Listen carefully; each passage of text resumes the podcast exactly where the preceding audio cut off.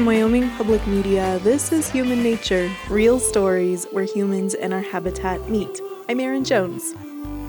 This time, we'll hear about a man who took his friends home to meet his country, and things didn't go exactly as planned. I had my friend cut off the head. He kept saying he had never done it before. Moyambi grew up on a dairy farm. I grew up in Uganda, and my brother had bought me a bike to bike to school because it was much cheaper in terms of a one-time cost, and then I didn't have to use money to, take taxis to school or public transportation. And that's how I started to get into biking. Moyambi went to college in the U.S. After graduation, he went on a long bike trip across America. I absolutely think biking is the best way to see a country because you're not too fast to pass by the most memorable things, which is the case when you are in a car. But you're also not too slow to get bored of the scenery, which is what happens on foot. You need to put in energy, but if you're on a downhill, you can relax. If you're in a flat area, you can also relax and enjoy the scenery. So I think it's the best of all worlds, where you're getting just the right amount of speed and just the right amount of scenery. And that, to me, is what I want when I'm trying to explore a place. All Moyambi's friends were jealous of his Goldilocks way of seeing the U.S., so they petitioned him to plan a group trip across Uganda, 5 days bicycling from the Kenyan border to the Rwandan border. But things started going wrong before they even left the States. I guess it depends where you want me to start, because I started with a mishap, I should say. I was working hard here in Maryland, and I needed to get to the airport. I was trying to avoid using a lot of my days for vacation. So I booked a 7 p.m. flight, and I left work at 5, and there was so much traffic that I pretty much almost missed my flight. In fact, what ended up happening is I gave my bag to someone else because the conveyor belt for taking your luggage had stopped. They were not checking in any more bags, but they could allow me to go to the flight.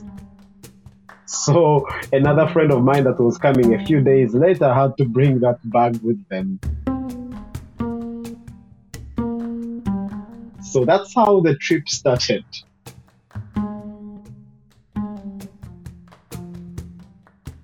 It feels great to be home. I mean, the saying goes, east to west, there's no place like home, right? I don't know if I got that saying right. I was feeling pretty good. And I am a huge fan of, chapatis. It's a type of food. It's originally Indian, but we put a spin on it in Uganda. I'm a huge fan of that. So whenever I arrive home, my friends, in fact, pick me up from the airport, and they already have chapatis ready for me. What is this? Chapatis? Yeah, chapati. It's, I don't know if you've tried the Indian rotis, flat bread. It's very basic, to be honest with you, but it's my favorite food. It's just wheat flour made into a flat bread and fried, and it's amazing.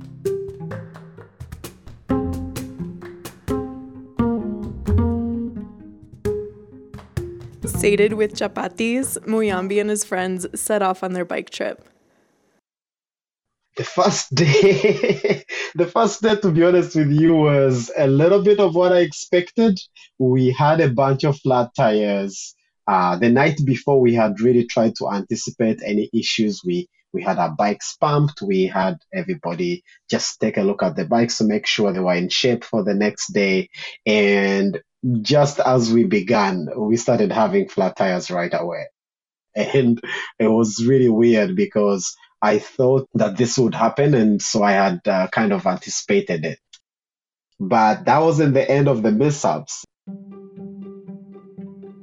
So I was coming really full speed.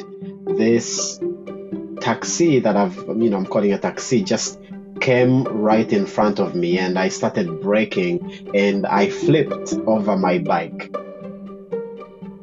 and hit my head, and fortunately we all had helmets on, so it felt fine at that moment. But later on, as I was starting to travel, I felt really dizzy, and I think that was the first time I felt what it was to have a concussion, because my head was not right. I felt like I was going to faint. That was day one. Coming up, day two. So maybe you've heard there's a pandemic happening. And me, my relationship with nature is changing. I feel like I'm noticing things more. For instance, I work from home now, and I put up a little bird feeder next to my window. So while I work, I have the company of songbirds. I never knew so many birds came through Wyoming, even in the winter. I'm about to break down and order a field guide so I know what kinds they are. Y'all, I'm turning into a bird watcher. Something about the company of those birds feels essential in a way it never would have before. What about you? Do you have a new midday walk habit? Maybe instead of drinks, you're meeting up with friends to go paddleboarding. Maybe you left the city for a place with more hiking trails. Maybe it's like me, a new quiet relationship with birds. I want to know how the pandemic has changed you and nature.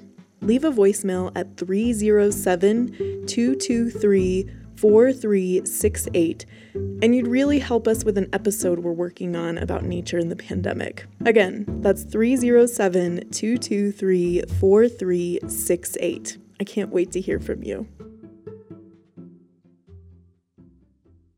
On the second day of the bike trip, Moyambi shook off his concussion. So the next day I just carried on as usual. I did take a break for the first few hours, and then I caught up with the team, but it wasn't crazy, I guess. People say they wanted to camp, so I looked up and I was like, okay, this place looks like it has a camping ground. It turned out it was in Masaka, that's the name of the place, and it was way inside, off the road, like a good amount of biking to go and find this place, very hidden. And we got there when it was really late at night. There was no electricity. Since we got there really late, they didn't have dinner for us. One of my friends was like, Moyambi, what if we get a chicken? I've never slaughtered a chicken. I was like, okay. So Moyambi found a local who was willing to sell him a live chicken.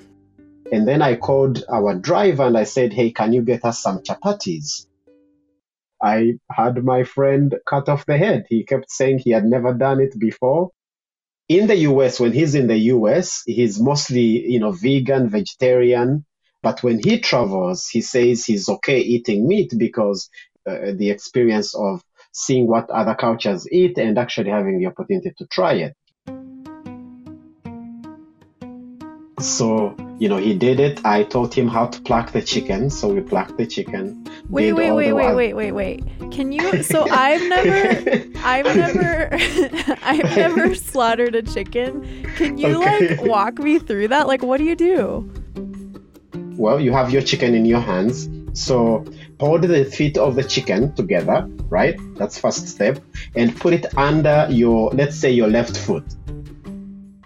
Get the wings, put them together, right? It has two wings. So you combine the wings also, and then you let your right foot step on the wings. So now you have your left foot on the feet of the chicken and your right foot on the combined wings of the chicken, right? Then you hold the head with your left hand, if you're right-handed, hold the head, and in your right hand, hold your knife. And quickly, and I emphasize that to him because you want to do it as fast as you can, put the knife next to the neck and cut quickly. In fact, 2 seconds, the head should be off. No more than that. Hold the neck of the chicken, to the ground so that it bleeds out, and wait for it to stop kicking, and then your activity is done. So it was just incredible watching him, you know, struggle through having to cut off the head of the chicken. To this day, he still talks about that experience, and he rarely tells me what he wants from me because he knows I'll probably make it happen.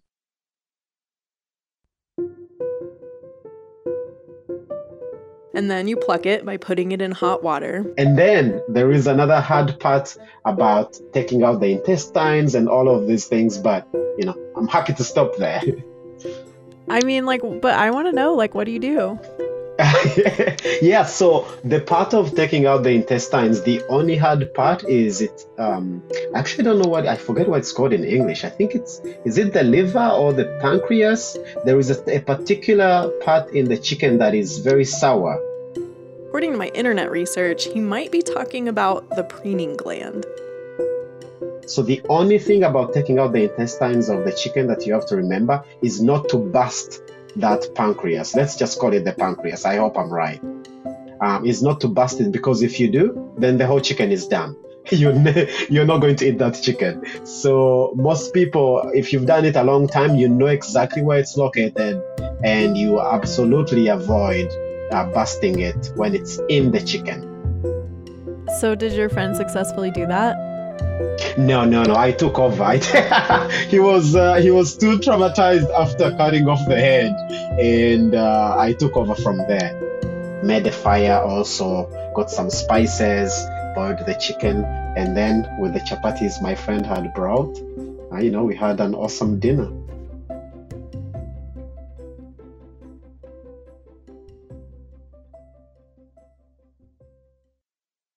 The rest of the trip was without incident. It ended near the farm where Moyambi grew up.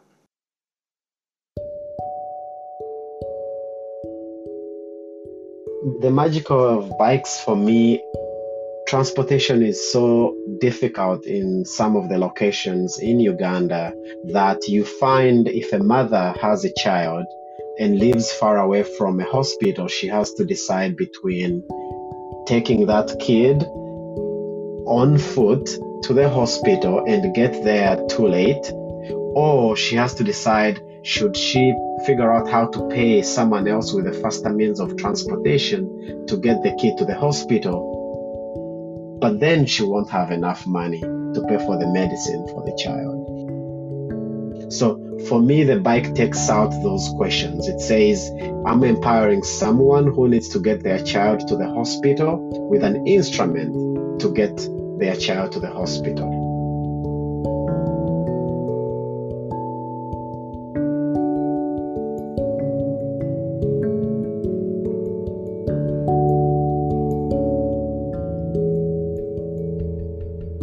Our storyteller was Moyambi. He's the founder of a nonprofit called Cycle Connect, which provides bicycles to Ugandan farmers so they can get their goods to market.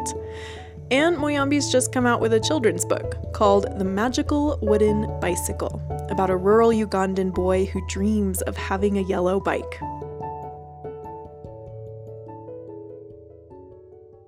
You can find out more about the book, Moyambi, and Cycle Connect when you follow us on social media at Human Nature Pod.